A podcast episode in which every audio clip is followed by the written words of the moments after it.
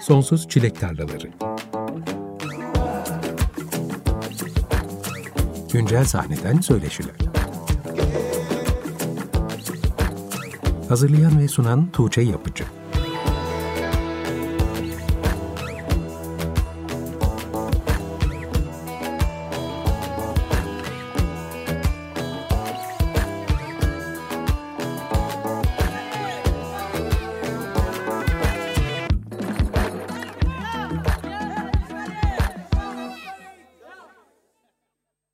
95.0 Açık Radyo'da 53. yayın döneminin ilk Sonsuz Çilek Tarlaları programından herkese merhaba. Ben Tuğçe Yapıcı. 52. yayın dönemini geride bırakmış bulunuyoruz. Önceki 6 ay boyunca yerli sahneden konuklarımla güncel işlerini, bu dönemdeki haleti, ruhiyelerini konuştuğumuz programlar gerçekleştirdik. Tabii bu dönemde programları bu iş için ayrılan stüdyomuzda yapamıyoruz. Ev koşullarında yaptığımız bu söyleşilerin çok kolay koşullarda yapılmadığını söylemem gerek. Söyleşileri bazen ağır depresyonlarda gerçekleştirdik. Bazen günlerdir evin içinde yalnız kalmaktan kayıt başına oturup da ciddi şeyler konuşmaya başladığımızda kelimelerimizi bulamadığımızı, cümle kuramadığımızı fark ettik. Çoğu zaman karanlık ruh hallerimiz söyleşilere yansıdı. Bazen kapı çaldı, bazen bilgisayarın şarjı bitti. Bazen internet bağlantılarımız bizi epey zorladı. Bazen yoldan geçen ambulansların sesleri evin içine doldu. Bazen kedilerimiz mikrofonların üzerine atladı. Aynı esnada köpeklerimiz evin altının üstüne getirmekle meşguldü. O yüzden çoğu zaman belki de sizin dinlerken anlam veremediğiniz gülüşmelerimiz, tonlamalarımız olmuştur. Ama işte dediğim gibi aslında bu söyleşiler yapılırken fonda, evde, hayat hayat devam ediyordu. Bu yüzden işin arka planından da birazcık olsun bahsetmek tüm dinleyenlerin anlayışına teşekkür ederek başlamak istedim. Yeni yayın döneminde de yine evlerimizden söyleşilerimizi gerçekleştirip konuklarımızla buluşmaya devam edeceğiz. Bu akşamsa belki geçen dönemde hiç dinlemediğimiz kadar eğlenceli parçalar dinleyeceğiz. Açılış parçamız Kolektif İstanbul'un 16 Nisan'da yayınlanan Kısmet adlı yeni albümünden Kabadan Bombiçka adlı parçaydı. Yayın döneminin bu ilk programında konuklarım 15. yılını kutlayan Kolektif İstanbul grubundan Aslı Doğan ve Ertan Şahin hoş geldiniz. Hoş bulduk. Hoş bulduk. Nasılsınız? Aslında anlattığın gibiyiz biz de. Biz de bu süreçte tabii bir de biz işlerimizi de yapamadık. Ee, yani bir yıldır hayatımızın en sakin dönemini geçiriyoruz. Sakin sanırım bu dönem için kullanabilecek en olum, en pozitif kelimem bu. Yani sakin bir dönemden geçiyoruz. İyiyiz. İyi olmaya çalışıyoruz. Bugün İzmir'desiniz ve ilk defa herhalde 6 aydır güzel bir manzara var karşımda bağlantıda. Biz video da açıyoruz tabii bu kayıtları yaparken. Bir bahçedesiniz, arkada ağaçlar var. Benim de içim açılıyor. Biraz da kuş sesleri eşlik edecek herhalde bugün yayına. Evet bizim de böyle bir birazcık nefes almaya ihtiyacımız vardı. Azıcık İstanbul'dan kaçmak istedik. Burada da birazcık kayıtlar yaparız diye. Bir araya geldik. Burada birazcık bizim de gerçekten birazcık gökyüzüne bakmaya, kuş sesleri dinlemeye ihtiyacımız var. Yeni albümünüz Kısmet aslında 2020 baharında yayınlanması planlanan bir albümdü. Pek çok sanatçı release'lerini ertelemeyip yayınlamayı tercih etti son bir senede. Sizin yaklaşık bir sene kadar ertelemeyi tercih etmenizin ardında nasıl bir süreç vardı? Tamamen bitmiş miydi albüm? Hazır bir albüm mü beklettiniz? Albüm hazırdı. 2020 Nisan'ında yayınlanacaktı aslında. Ama çok düşündük beraber de oturduk konuştuk. Ama kolektifin şöyle bir şey var yani biraz biz canlı performans üzerine kurulu bir grubuz. O yüzden de canlı performansın olmadığı bir yerde bizim seyircimize ulaşma şansımız çok çok fazla dijital mecralardan çok dinlenen bir grup değiliz aslında. Daha çok konserlerde buluşuyoruz biz seyircimizle. Buluşamayacağımız için beklemek istedik. Daha güzel, daha doğru bir zaman beklemek istedik. Ama bir süre sonra bu beklemek fikri de bizi yormaya başladı. Çünkü e, ölüyor çünkü yaptığımız iş e, sonunda 2020 Nisan'da ete kemiğe bürünmüş durumda ve hani şey gibi yeni doğmuş bir çocuğu hiç dışarı çıkartmamak gibi evde tutmak gibi hissediyorsunuz bir, an, bir zamandan sonra. O yüzden aslında e, dışarı salalım. O çocuk da bu dönemi, bu zamanı öğrensin. Belki yolunu bulur fikri. E, bir sene sonra o daha mantıklı geliyor. Yani o yüzden de adını aslında kısmet dedik. Birazcık kısmetinde ne varsa onu e, gördüm bu albüm dedik. Tabii albüm kaydederken hiç böyle bir dönemde yayınlanacağını hayal bile etmemişsinizdir. Hiçbirimiz sanırım böyle bu kadar distopik bir şeyi işte sadece öyle akşamları uykumuz kaçtığında Netflix'te falan izliyorduk. Yani böyle bir dünyanın bir parçası olacağımızı herhalde hiçbirimiz düşünmedik. Albüm bir önceki albümden bu zamana hatta 2020'ye kadar geçen sürenin ürünü mü yoksa daha eski işler de var mı içerisinde? Kayıtlar ne zaman gerçekleşmişti? Aslında albüm de öyle stüdyo kapanılıp birkaç haftada kaydedilmedi. Ama bir önceki albümden sonra evet, başladı. hepsi sonra başladı. Hepsi sonra başladı. Yani ama e, öyle birkaç haftalık bir iş değildi. Yani bir yıldan uzun bir sürede kaydettik. Dinlene dinlene kaydettik. Her zamanki gibi öyle çok acelemiz yoktu. Çok stüdyo grubu olmayı da beceremediğimiz için uzun bir sürede kaydettik ama o 2017'den 2019'a kadar olan süreçte kaydedildi. 2020 başında da işte diğer işlerini bitirmiştik. Mix'i, master'ı, e, videoları, bir şeyleri, her şeyleri. 2020 Nisan'ında çıkacaktı. Zaten uzun da bir albüm. 13 parça var albümde. Kayıtlarında uzun sürmüş olması çok normal o yüzden. Birazdan bundan da bahsedeceğiz. Pandemi döneminde konserler olamasa da sanatçılar riskin az olduğu dönemlerde en azından stüdyolarda bir araya gelip kayıt yapabiliyorlar. Bazı sanatçılar evlerine tek başlarına üretime devam ediyor. Ama sonuç olarak üretim durmadı. Hatta konserlerden artan vakit üretimin artmasına bile sebep oldu gibi görüyorum. Sizde ise farklı bir hikaye var sanırım. Grubun yarısının Bulgaristan'da kalması gibi bir durum olmuş. Bu da sizin bir seneden fazladır grup olarak bir araya gelip stüdyoda bile çalamamış olmanız anlamına geliyor sanırım. Hiç buluşabildiniz mi dönemde ya da en son ne zaman bir araya gelip çalabildiniz hepiniz? En son 19 Mayıs'ta ee, geçen sene 19 Mayıs'ta, 2020 19 Mayıs'ta İstanbul Büyükşehir Belediyesi için bir konser vermiştik Haliç'te bir platformda. Haliç'te denizin ortasında bir platform üstünde Evet. verdik. Enteresan bir konser. Seyircisiz tabii yine. O yüzden en son görüşmemiz de gerçekten o gün oldu. Sonra Tamer ve Talat Karaoğlu kardeşler. Onlar Bulgaristan'a gitti. Bir süre kalıp dönmeyi planlıyorlardı ama dönemediler sonra. Yani dönmek için çok bir şeyleri de, gerekçeleri de olmadı. Bu arada en küçüğümüz, davulcumuz da askere gitti. O da 6 ay burada yoktu. Yeni döndü. O yüzden gerçekten hiç e, 19 Mayıs'tan beri bir arada hiçbir şey yapamadık. Yani çalmadık. Bir de bizim şey de olmadı. Geçen yaz konserlerinde yani gruplar çaldılar yine konserler yapıldı ama biz veremedik konser çünkü o oturma düzeni problemi vardı ve seyircinin bir şekilde ayağa kalkmaması gerekiyordu. E bu da Kolektif İstanbul'un müzikleriyle biraz zorlayıcı bir şey olacağı için biz çalamadık geçen yaz hiç. Ya aslında açık konuşmak gerekirse şey kolektif çok da böyle prova stüdyoda buluşalım grubu değil. Hı. Olmuyor maalesef. Deniyoruz ama sanki her zaman daha iyi olacağını düşünerek. Biz daha çok sahnede aslında parçaları biraz da seyircinin etkileşimiyle interaktif oluşuyor çoğu parça. O yüzden de çok büyük bir eksiklik de hissetmedim açıkçası. Evet yani biz hay Allah stüdyoda buluşamadık da diye bir acı yaşamadık aslında. Biz çalamıyoruz zun üzüntüsündeyiz. Çünkü 2020 için bir turnelerimiz vardı. Herkesin öyle tabii de. Birazcık hevesimiz kursağımızda kaldı. Öyle o hevesimiz kursağımızda bekliyoruz. Yani. Ya çalmadığımız çok parça var. Stüdyoya girmesek de bayağı gideriz yani. Evet. Çok parça vardı. Şarkılarınızın daha çok yollardayken çıktığını, üretiminizin yollarda şekillendiğini biliyorum. Az önce ilginç bir şey söylediniz aslında. Oturmalı konserler belki de her müziğe, her gruba uygun olmayabilir. Akustik konserlerde çok da sorun olmuyor. Seyirciyle bir şekilde bir iletişim yine kurulabilir. Gerçi maske de arada bir bariyer olarak duruyor. Sanatçılar bundan da bahsediyorlar ama Kolektif İstanbul mesela oturmalı düzende bir konser vermeyi hiç düşünmez mi? Öyle bir fırsatı değerlendirmez mi? Bilmiyorum çünkü biz geçmişte salonlarda çaldık. Cemal Şütre'de çaldık. Ee, Avrupa'da çok fazla tiyatro salonu düzeninde çaldık. Niş Sanat'ta çaldık en son işte geçen sene. Ama yine bir noktada insanların ayağa kalktığı yani sandalyelerinin yakınında da olsa dans ettiği bir şeye dönüşüyor. Yani kalkmanın tamamen yasak olduğu bir noktada tuhaf bir şey olacak gibi geliyor. Bir de bizim seyirciyle olan ilişkimiz gerçekten çok birazcık böyle ayin gibi bir konser olduğu için birazcık böyle bir parçası düğün gibi daha doğrusu bir konser olduğu için bu yeni düzenle biz nasıl uyum sağlarızı çok da bulamadık açıkçası henüz. Yani açık havada insanların ayakta da olsa yakın kısmen yakın olabileceği bir noktada bu yaz belki biz de umarım bir şeyler denemeyi e, düşünüyoruz ama açıkçası çok kolay değil. Yani herkesin oturup e, dinleyebileceği bir müzik olsaydı herhalde daha kolay olurdu. Evet düşündürücü bir konu gerçekten sizin gibi bir grup için. Yani bir tek şansımız olabilir. Avrupa'da e, işte aşı ve bu şeyle ilgili sürecin daha hızlı ilerlediğini düşünürsek e, en azından orada daha fazla çalıyoruz. Belki orada çalmaya başlarız. Evet yani herhalde öyle olacak. İlk konserlerimiz burada değil ne yazık ki. E, Almanya'da, Fransa'da olacak gibi görünüyor şimdi. Hmm, evet seyahat engelleri sizi zorlamazsa herhalde daha olası görünüyor bu durumda. Aynen. Albümle birlikte klibi de yayınlanan Kabadan Bombiçka parçasının programın açılışında dinledik. Kabadan Bombiçka ne demek diye soracağım. Çünkü sizin şarkıların isimlerinin anlamlarını öğrenince Kolektif İstanbul'un müziğinin derinliğini de daha iyi kavramak mümkün oluyor. Kabadan sanırım Bulgaristan'dan bir tür oyun havası. Evet. Bir dans aslında bir düğün, düğünlerde en çok çalınan aslında improvizasyon üzerine kurulu. Klarnetin pes seslerinde o yüzden kabadan deniyor zaten. Klarnetin pes seslerinde gezindiği bir oyun havası. Bombiçka da e, aslında el bombası demek ama Bulgaristan'da şey için kullanılan bir şey. E, 30'luk biralar için küçük. Böyle yuvarlak tombul şişeler vardır ya minik. onların göbek adı. Bu da bizim Talat Karaoğlu'nun bestesi. O yüzden ikisini birleştirdik.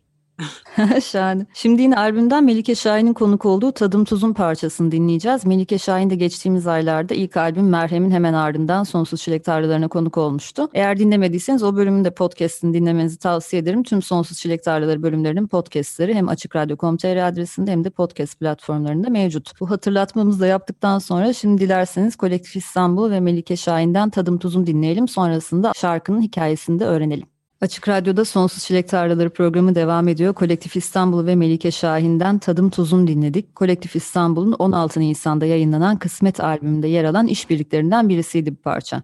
Bu akşam konuklarım da Kolektif İstanbul grubundan Aslı Doğan ve Ertan Şahin. Daha önce de Melike Şahin sizin konserlerinize konuk olmuştu sanırım. Kolektif İstanbul'un dostlarından biri diyebiliriz herhalde kendisi için.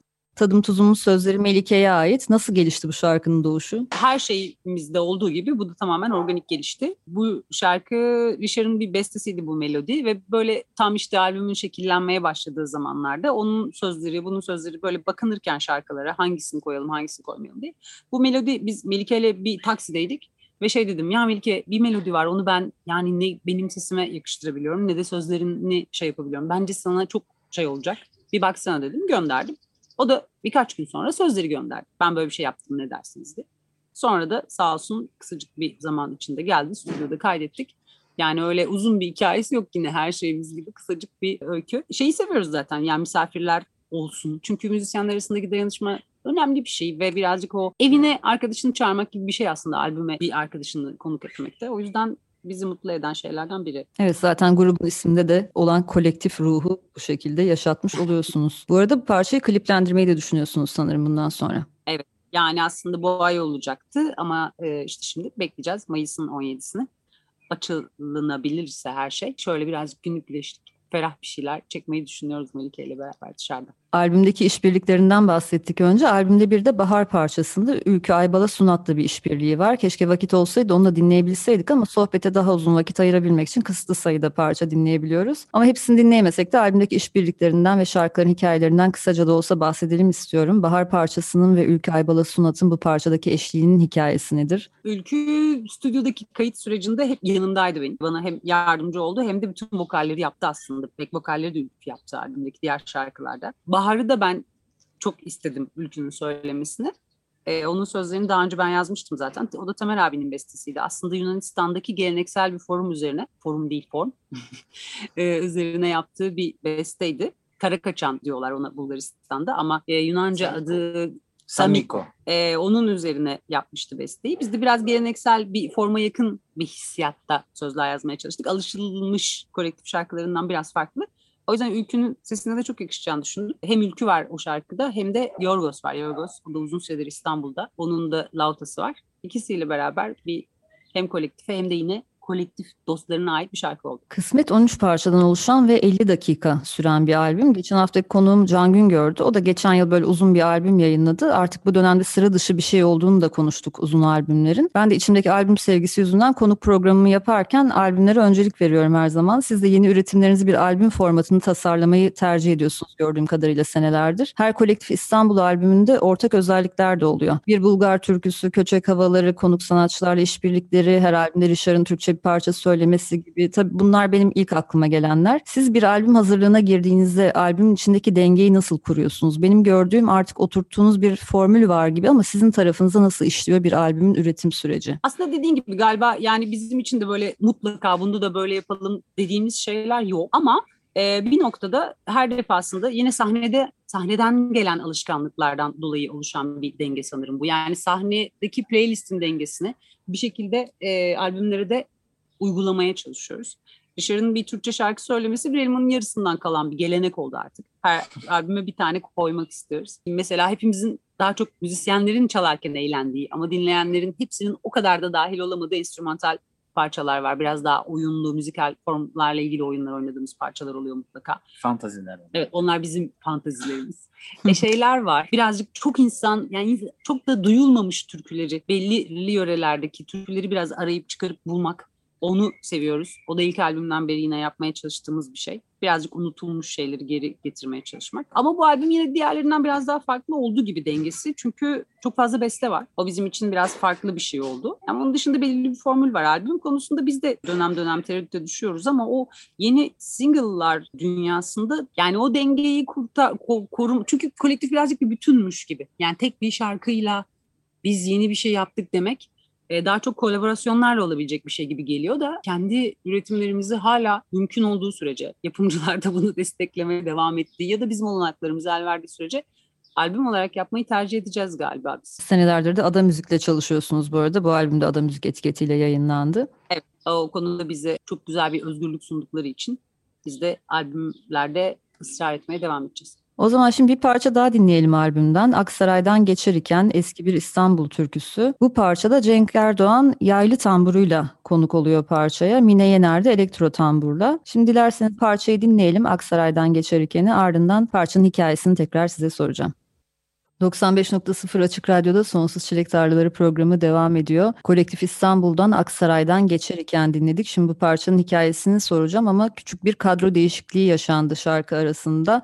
Ertan Şahin şimdilik bize veda etti. Belki program ilerleyen dakikalarında tekrar katılır ama şu an Aslı Doğan ve Richard Lanieps'le devam edeceğiz programa. Bu türkü nasıl girdi bu albüme ve bu parçadaki az önce bahsettiğimiz işbirlikleri nasıl gelişti? Aslında yine senin az önce söylediğin gibi birazcık her albümde de bir ağır roman havası koymayı seviyoruz. Yani çünkü biz çok zevk alıyoruz hem çalarken hem söylerken. O yüzden Aksaray'dan geçerken de çok uzun süredir çalmak istediğimiz ama çalmadığımız bir şeydi. Çalmak istedik. Tambur çok yakışır diye düşündük. Onun için de iki ayrı misafirimiz oldu. Cenk yaylı tamburla katıldı ilk defa. Gerçi başka türkülerde de çaldı ama biz onun gitarına alışacağız ya bu sefer tamburla çok güzel bir açılış yaptı. Mine de bizi kırmayıp pek çok tambur çalan insanın kabul etmeyeceği bir şey kabul etti.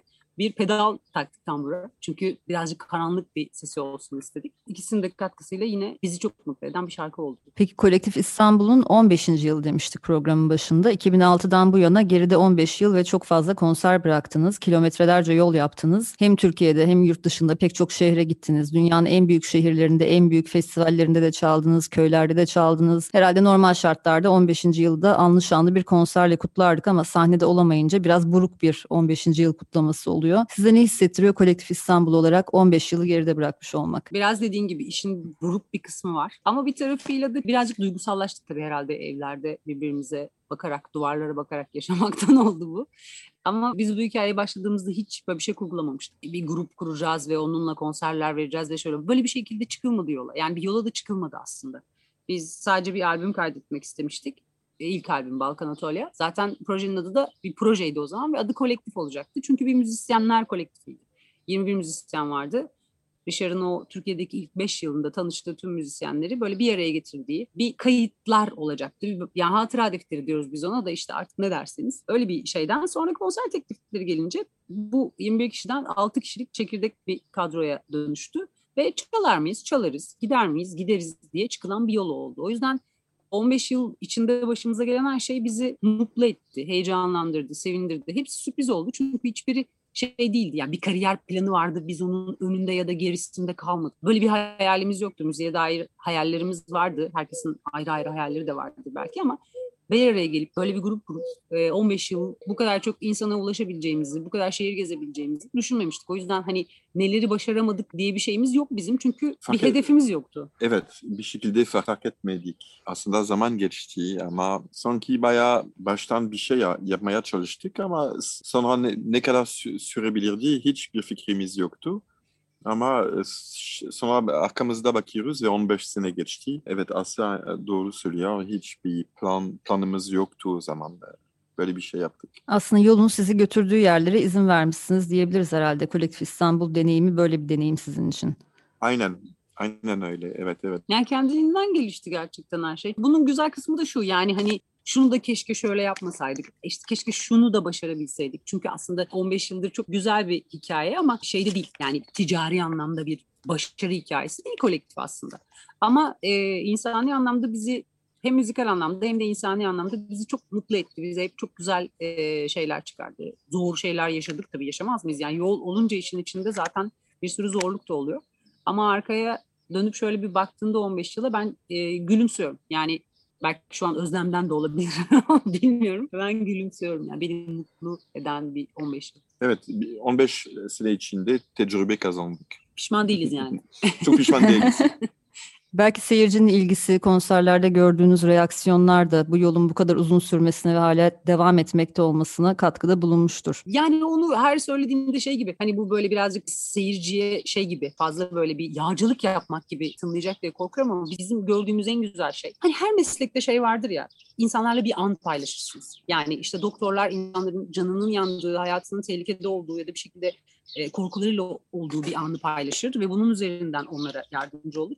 E, ne bileyim yani avukatlar yine insanların başının sıkıştığı yerde işin içine girerler. Tesisatçılar evimizi su bastığında gelirler. Yani herkesin mesleğinin insanın hayatına dokunduğu bir yer vardır ya. E, bizimki de insanların mutlu olmak istedikleri bir anı dair. İçeri girdiklerinde bizden tek bekledikleri şey hadi dans edelim. Ben her şeyi bırakacağım, unutacağım. Dans edeceğim burada. Sarhoş olacağım, dans edeceğim, şarkılar söyleyeceğim ve mutlu olacağım.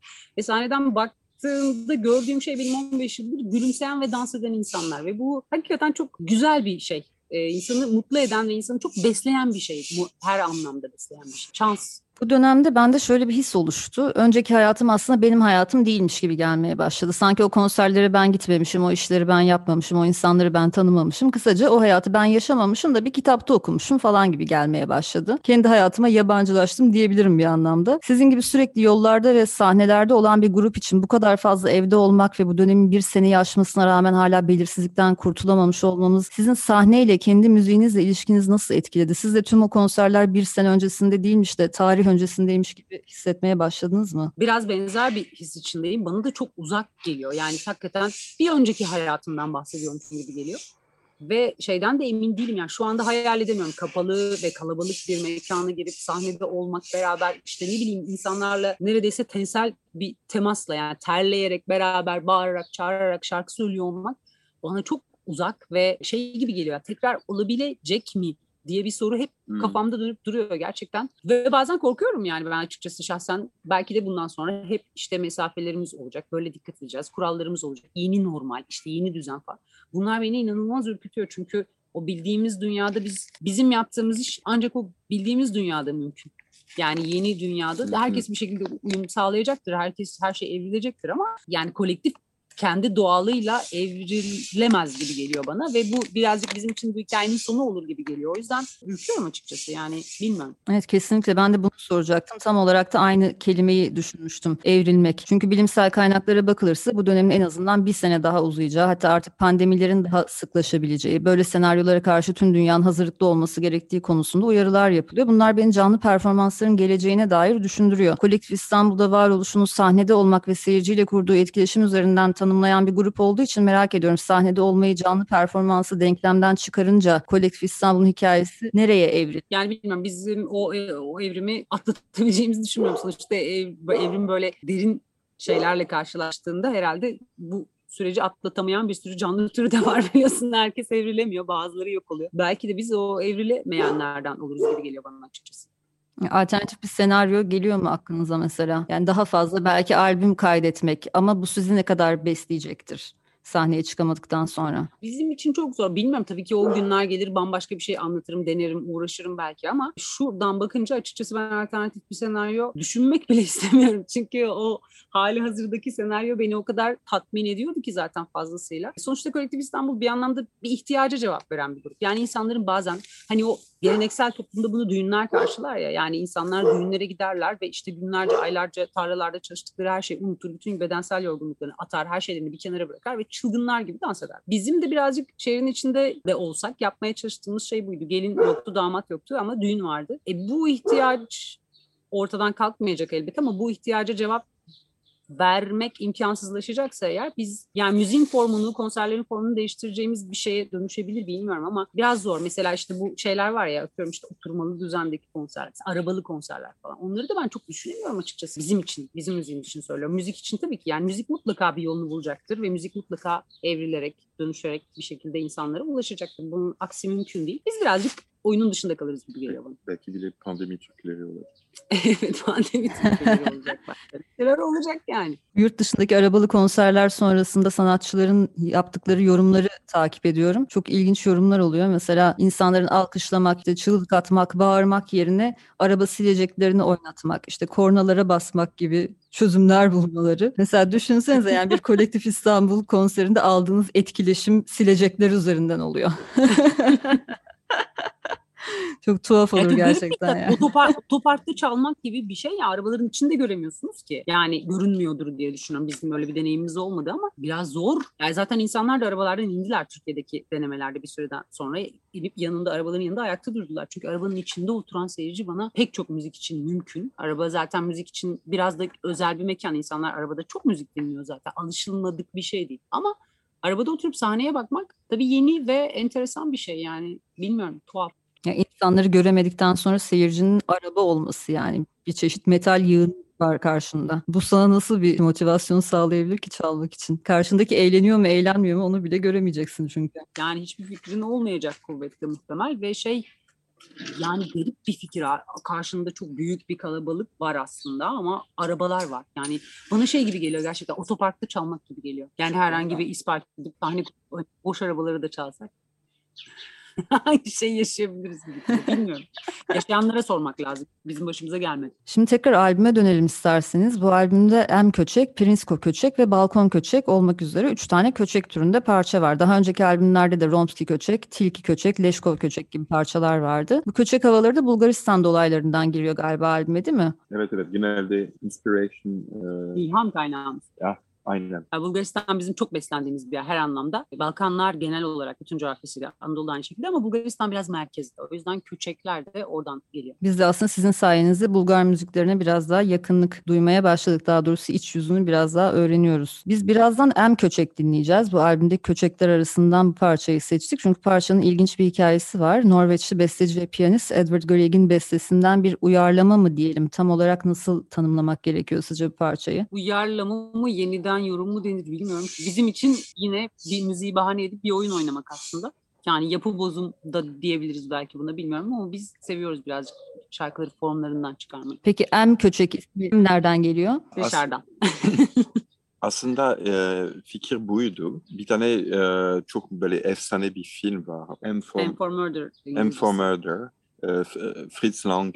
E, bu Alman e, böyle İkinci Dünya Savaşı'ndan önce bir, bir Alman yönetmeni vardı. Fri- Fritz Lang. Çok enteresan çünkü o zaman bir c'était e, aslında biraz beni, belki beni yardım edebilir. C'était une critique de la montée des nationalismes. Evet yani o dönem yükselen milliyetçiliklere karşı bir e, eleştiri de olarak algılanmıştı o film aslında. Ve e, bu filmde Edvard Grieg'in müzik müziği kullan- kullandılar. E, bir tane parça var. In the In the Hall of the Mountain King. Bunu bir, bir şekilde böyle bu bir tane böyle nasıl söyleyebilirim bir psikopat var filmde ya da bir katil ya da bir böyle çok böyle e, karanlık bir protagonist var. E, Bir, e, çok karanlık bir karakter var ve bu bu parça sürekli böyle ıs, ıslık ıslık mı? Hı hı. Islık ça- e, çalıyor.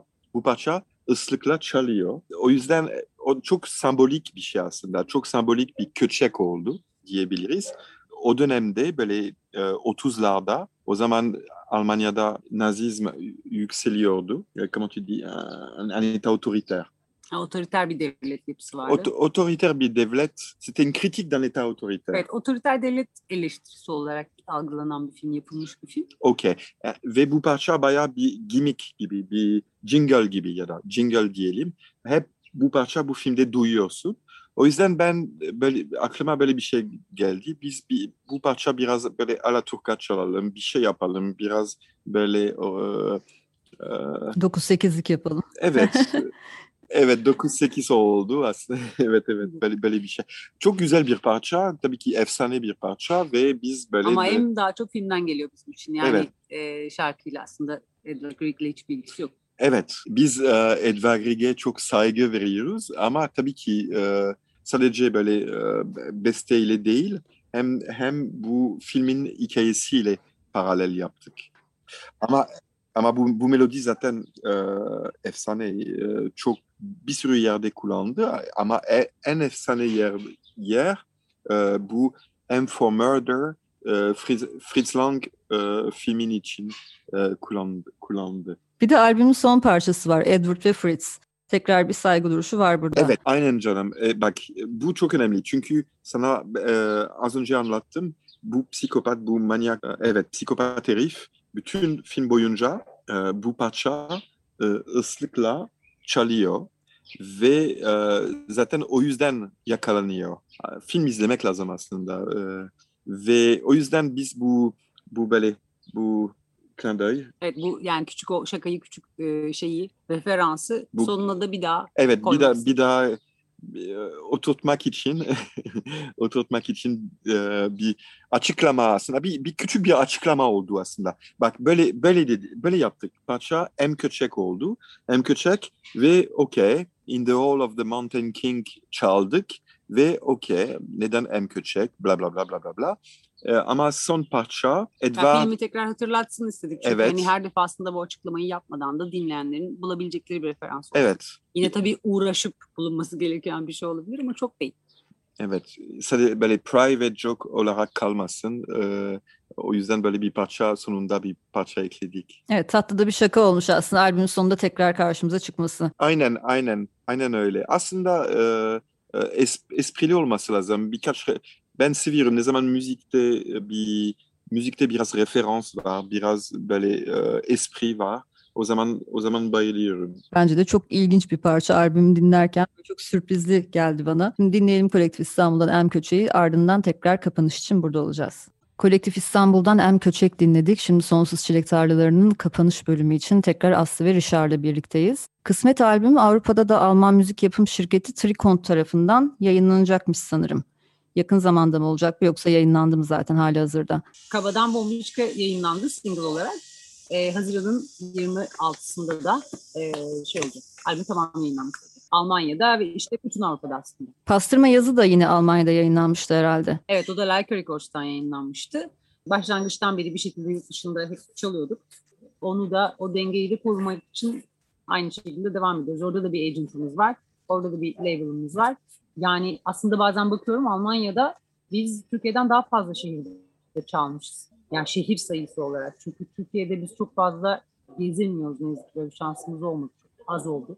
Yani ona yakın şehirde çaldık ama çok az aslında 81 vilayetli bir şehir için. Hala 81 değil mi? Sonları kaçırmış olabilirim ama. Almanya'da çok daha fazla şehir gördük. Fransa'da çok daha fazla şehir gördük. O yüzden biraz tabii oralarda küçük şehirlerde de daha fazla e, festivallerin olması, salonların olması tabii bunda etkendir ama bizim de böyle bir yolumuz oldu yani. Hatırlıyorum 4 sene önce konuştuğumuzda bizim dinleyicimizin aslında %25'i Türkiye'de, kalan %75'i çoğunlukla Almanya'da ve diğer ülkelerde diye söylemiştiniz. Acaba orada bir değişiklik oldu mu? Hala aynı şekilde mi seyrediyor yoksa? Öyle ya oradaki konserlerimiz aslında e, neredeyse daha kalabalık oluyor bazen. Yani şehir değiştirebiliyoruz. Çünkü Türkiye'de biz İstanbul dışında çok var olamadık. Bunu denedik yani şey değil ama çok fazla olamadık. Bir, bir- yani çok gerekçesine dair bir neden bir fikrim de yok aslına bakarsınız. Üzüldüğümüz bir şey daha çok.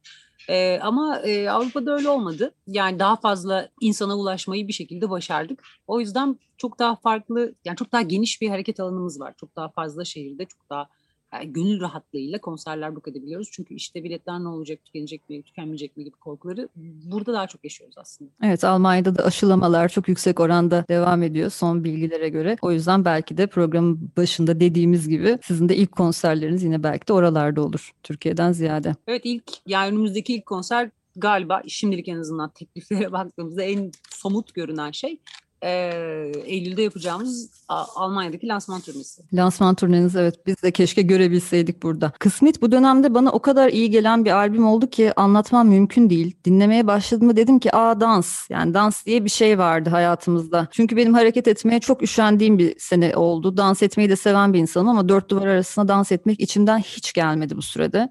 Böyle neşe saçan müzikler de dinlemediğimi fark ettim. Özellikle yerli sahnede çıkan pek çok şeyi takip etmeye çalışıyorum ama albümü dinleyince son dönemde yerli sahnede de neşe hissini hatırlatan bir şeyle pek karşılaşmadığımı fark ettim. Üretimde genel eğilim karanlık işlerde. O yüzden hayata dair önemli bir şeyi hatırlatan bir albüm oldu benim için. Sonra internetteki yorumlara baktığımda dinleyicilerin de çok benzer yorumlar yaptıklarını gördüm. Herkes şu anda çok iyi geldi. Yani buna ihtiyacımız varmış gibi bir şey söyledi. O yüzden herhalde daha da fazla bekletmeden bu albümü yayınlamak çok isabetli bir karar olmuş gibi görüyorum. Siz ne gibi yorumlar aldınız? Benzer yorumları aldık. Bizim de ihtiyacımız vardı buna artık. Yani biz de onu düşündük. Çünkü şarkılar artık elimizde evde duruyorlardı çok uzun süredir. Ve biz seyirciyle hiçbir bağlantı kuramıyorduk değil mi? Yani çalamıyorduk. İşte ne bileyim Instagram'dan canlı yayınlar da yapamıyorduk. Çünkü bir arada değil. Yani seyirciye hiç ulaşamadığımız bir e, süreç yaşadık. Ve en azından albümle tekrar seyirciyle buluştuğumuzu buluşabileceğimizi hatırladık. O yüzden bize çok iyi geldi. Ve işte dedim ya yani az önce de söylemiştim bizim 15 yıldır bizi en çok mutlu eden şeylerden biri bu. İyi geldi. Buna ihtiyacım vardı ve bugün çok e, yani bir anlığına da olsa gülümsedim, dans ettim, eğlendim. Gerçekten sanırım bizim e, işte o müzikal şeyde e, skalada bizim görevimiz bu sanırım ve bunu birazcık da olsa yerine getirebildiysek ne mutlu bize diyeceğim gerçekten. Programın kapanışında albüme adını da veren açılış şarkısı Kısmet'i dinleyeceğiz. Kısmet'in bestesi Tamer Karaoğlu'na, sözleri Aslı Doğan'a ait. Bu parçaya dair neler söylemek istiyorsunuz? Bu herhalde ne gelini ne de damadı tanıyıp düğünlerde en çok eğlenenler hakkında bir parça desek yerinde olur gibi. O bizim konserlerin hikayesi aslında yani bir anlamda da. Çünkü gelinin damadın olmadığı düğünler. Yani sadece dans etmek ve sadece var olmanın keyfi üzerine bir, bir şarkı olsun istedik. Yani hiçbir bahaneye ihtiyaç duymadan göbek atabilenler için bir şey e, ne derler destan. Öyleyse 15. yılınızı ve 5. albümünüzü kutluyoruz. Kolektif İstanbul ekibinin geri kalanına da bu güzel albüm için teşekkür edelim ve özellikle ekibin Bulgaristan'da kalan kısmına buradan sevgilerimizi gönderelim ve size tez vakitte vuslat dileyelim. Amin. Son olarak söylemek istediğiniz bir şey var mı? Teşekkür etmek istiyorum. Evet. Çünkü aynen. yani albüm çok fazla dedim ya çok fazla sesimizi duyurabileceğimiz yer de yok artık. Sahneler de yok. En azından böyle bir yerde albüm konuşabilmek bizim için önemli. Hem de yani böyle dikkatli dinleyenler oldukça Hı. mutlu oluyoruz. Ben de şey düşündüm. O yüzden teşekkür ederiz. Açık Radyo'ya da teşekkür etmek isteriz. Çünkü orada da her zaman ilk e, yani 2006'dan beri, 2005'ten beri sürekli e, bütün albümlerde desteğini hissettiğimiz bir kurum. Çok yaşa Açık Radyo. İnşallah müzikte de tekrar bir araya gelebiliriz. Amin. Biz de çok teşekkür ederiz. Dua et. 53. yayın dönemine sayenizde çok şenlikli bir başlangıç yapmış olduk. Gelecek hafta konuğum Ozan Tekin olacak. Ozan Tekin solo işlerinin yanı sıra önceden Seyrek Rifat projesiyle de tanıdığımız bir müzisyen. Ayrıca Nilpek ve Can Güngör'ün ekiplerindeki çalışmalarından da biliyoruz kendisini. Bu cuma Anarya 1 adlı yeni bir EP yayınlayacak. Gelecek pazartesi de Köln'e bağlanıp kendisiyle bu yeni albümünü konuşacağız. Son olarak Kolektif İstanbul'dan Kısmet adlı parçayı dinleyeceğiz. Az önce bahsettiğimiz gibi gelecek pazartesi saat 20'de Açık Radyo'da görüşmek üzere. Herkese iyi akşamlar.